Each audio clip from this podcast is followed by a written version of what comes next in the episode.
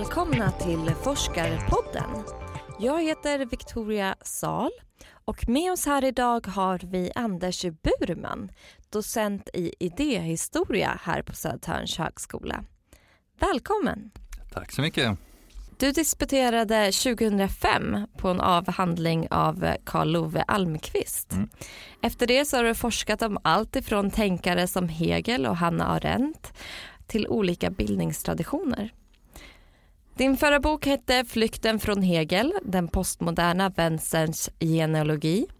Och nu i början av 2018 släpps din nya bok Kultiverandet av det mänskliga, essäer om liberal education, bildning och tänkande. Och det är lite det vi ska prata om idag. Kan du inte berätta lite för oss först vad bildning faktiskt innebär? Jo, men det kan jag absolut göra. Eh, ett sätt att se på det, det är just att eh, ta, ta fasta på den här titeln, kultiverandet av det mänskliga. För det är i alla fall ett sätt att ta sig an det här rätt svårdefinierade begreppet. För det, det är ett öppet begrepp så det, som, som man har tolkat på väldigt många olika sätt och olika forskare, olika debattörer och olika ingångar till det. Eh, men, men ytterst så handlar det om hur vi genom vissa former av kunskaper kan utvecklas som människor på ett eller annat sätt. Eh, och, och, man kan då se det som ett komplement kanske till eh, begreppet utbildning. Uh, för utbildning det är ju någonting som vi, som man vanligtvis förstår begreppet, mm. det är någonting som sker vid olika institutioner, skolor och universitet, högskolor. Och då är bildning någonting som går utöver detta kan man säga. Så, så det står inte i motsats till, till utbildning men, men det är liksom någonting extra som, som läggs till detta och, och vid Södertörns högskola här till exempel så har vi ju medborgerlig bildning som ett profilområde vid sidan av mångkultur och mångvetenskap.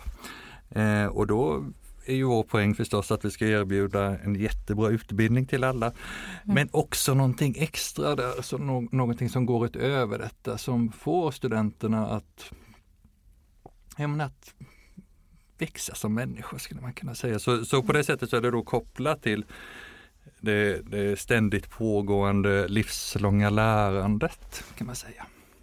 Okej, och det här lilla, lilla extra, vad, vad, specifikt är det här lilla extra? Nej men man skulle kunna säga att man, man utbildar sig ju till någonting, till, till lärare, till journalist eller till polis, vad det nu är. Mm. Och då kanske man kan säga att, att bildningen skapar vem vi är, inte bara vad vi är, eh, utan hur vi är som människor och liksom det här individuella, det som inte bara är gemensamt för alla. För för utbildning det är ju att så som utbildning förstås i, i Sverige idag så, så är ju det riktat mot vissa kursmål och sånt. Att efter avklarad kurs kan studenten detta och detta och detta. Så, så ser våra kursplaner ut. Mm. Eh, och vi vill ju att studenterna ska bli någonting annat också förutom detta. De, de ska ha en jättebra utbildning men, men också då fortsätta att utvecklas i mer individuella eh, på olika individuella sätt. Och den där originalitetstanken den har då alltid funnits i, i, i bildningstänkandet och bildningstänkandet som sådant det kan man säga uppkommer för ungefär 200 år sedan kring sekelskiftet 1800 i Tyskland. Eh, och det talar man då om bildung.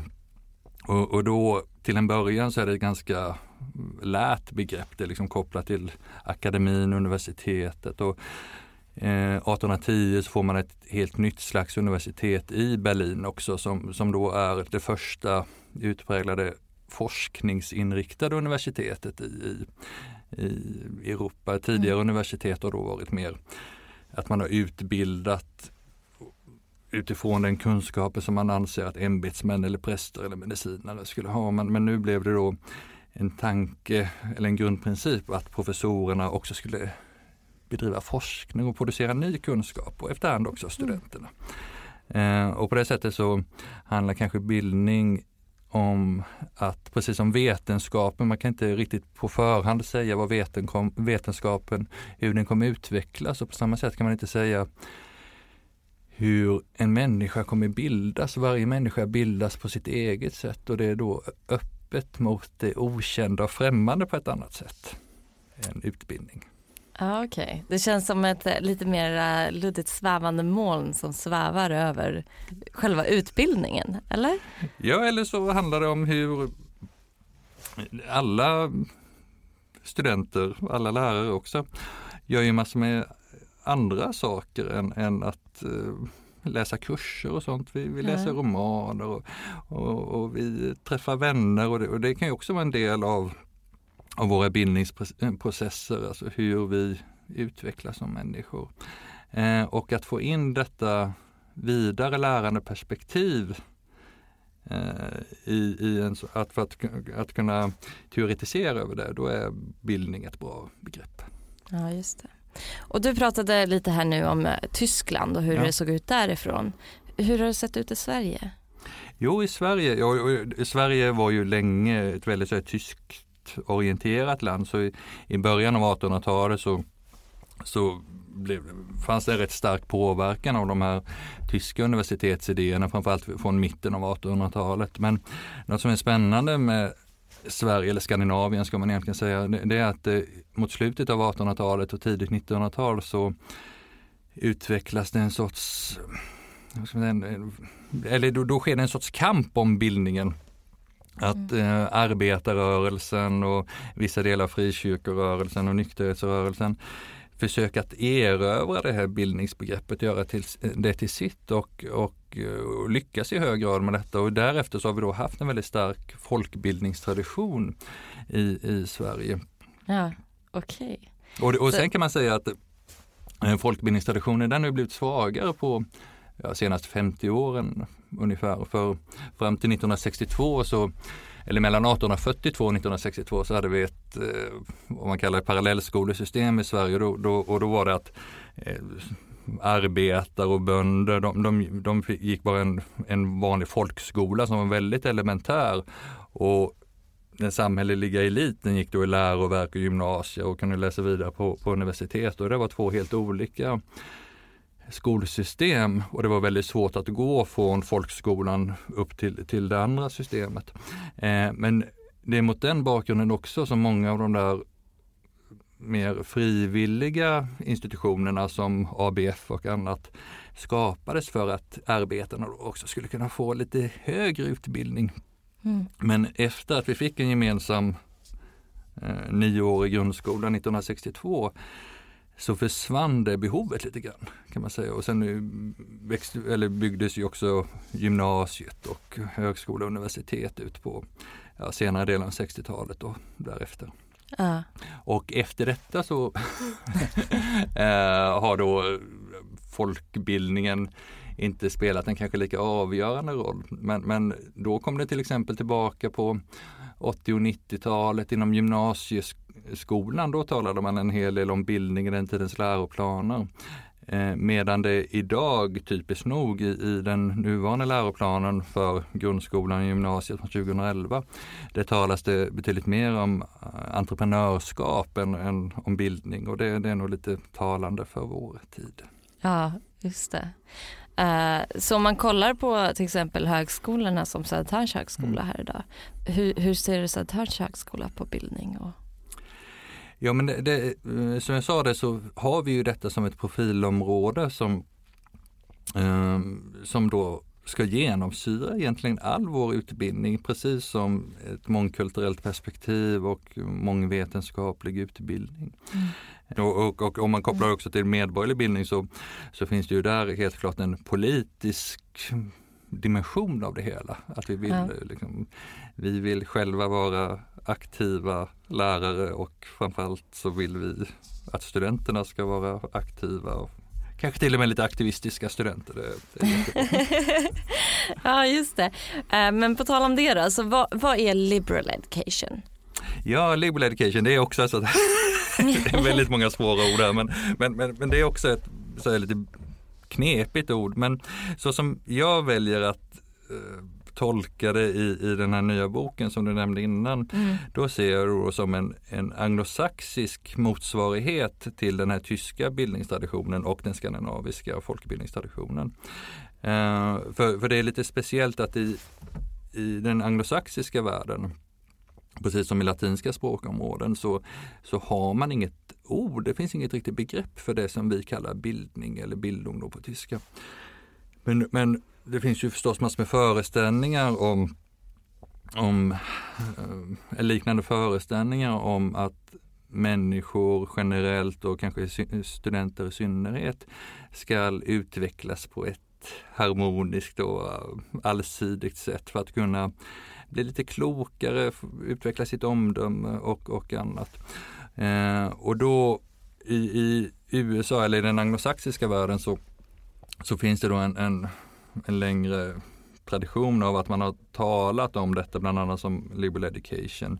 Och då försöker jag lyfta fram den här eh, liberal education som då en sån, sån bildningstradition och precis som den tyska bildungstraditionen, att den institutionaliserades vid till exempel Berlinuniversitetet och andra universitet, så kan man säga att den amerikanska eller den anglosaxiska liberal education-traditionen kom att institutionaliseras vid eh, så kallade amerikanska liberal arts college mm. som då finns runt om i, i USA. Men liksom, med en huvudpunkt vid, vid de New England där uppe i nordöstra delarna. Och i sådana liberal arts college där, där kan man säga att huvudtanken är att studenterna som då vanligtvis är mellan ja, 18 till 22 år under sin fyraåriga collegeutbildning ska få en bred humanistisk utbildning som inte är direkt professionsinriktad, alltså inte mm. yrkesförberedande utan istället Ehm, eh, ska få dem att bli lite klokare och, och, och ja, men få breda kunskaper. Och då egentligen så är det inte bara humaniora utan det, man, man, ser det som en stor poäng att också lyfta in andra perspektiv från naturvetenskaper och samhällsvetenskaper. Så om jag uppfattar det rätt då, då är det liksom lite bredare än våran eh, folkbildningstradition? Ja, den är i alla fall mer humanistiskt orienterad, så kan ja. man säga. Det, det, absolut. Och, och något som då kanske utmärker den eh, svenska skandinaviska folkbildningstraditionen det är att det finns ett framlyftande av nyttan på ett annat sätt än vad det gör inom, inom både den tyska och den amerikanska traditionen. Där, är, där talar man inte så gärna om nytta utan de, de, de är snarast liksom, orienterade lite mot det där sättet att tala om nytta som, som ju dominerar vår tids samhälle idag väldigt mycket. Och då, mm. eh, något, själv, något som jag själv är väldigt förtjust i och som jag delvis gör i den där boken, det är att då försöka lansera, inte lansera, men återlansera begreppet mening istället som, som ett komplement till, vi, vi måste tala om nytta också och ibland så kan vi tala om bildning eller humaniora i termer av, av nytta men ofta tror jag det är en större poäng att, att försöka lyfta fram andra värden som också finns som man då kan exempelvis kalla mening. Alltså, alltså meningsfull utbildning är en, en, en, utbildning kan vara högst meningsfull mm. utan att den är särskilt nyttig. Eh, har, och, har, du något så konkret exempel på vad nytta då är? det liksom allmännytta eller vad kan man mäta inom nytto? Ja men nyttan, det, det, men det är väl snarare så där hur man när det gäller till exempel högre utbildning då, vad, vad ska vi ha högre utbildning till? Eh, utifrån ett nyttoperspektiv så ska vi ha högre utbildning för att den enskilda studenten ska kunna göra en karriär.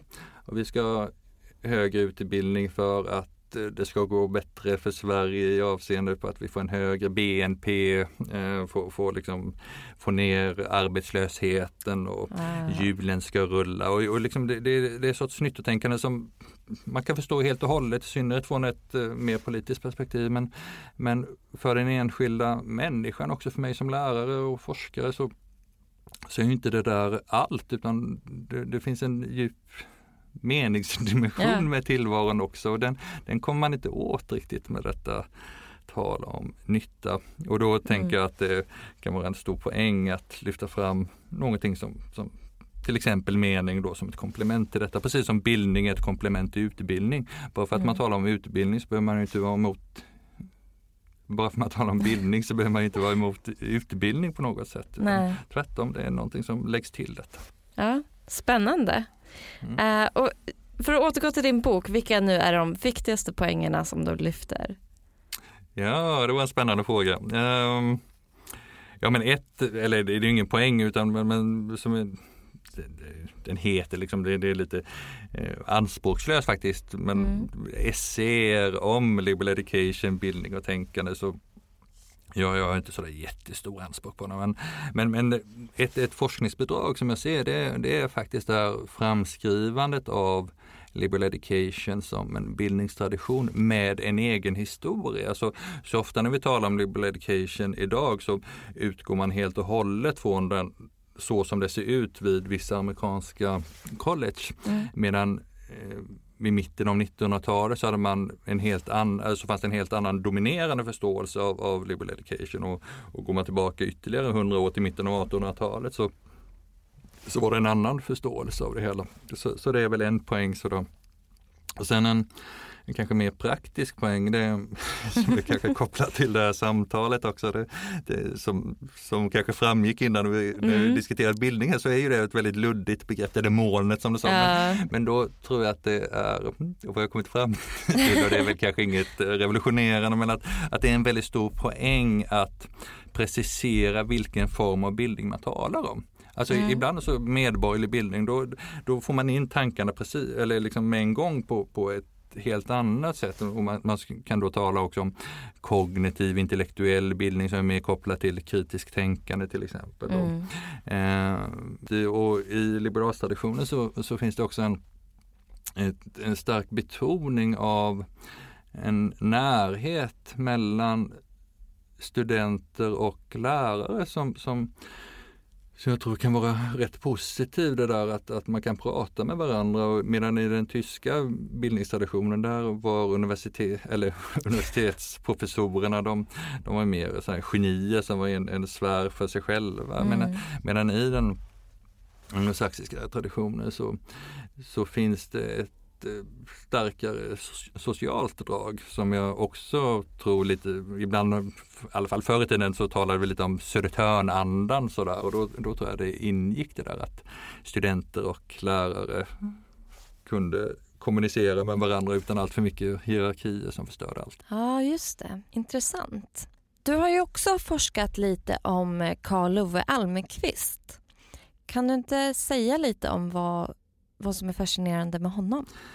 Eh, ja, dels att han är väldigt god skribent, absolut. Han, han har rätt spännande idéer. Han, han, är en av de mer intressanta samhällsteoretikerna också under början av 1800-talet. Han var, han var ju en av Sveriges första feminister helt klart genom den här boken.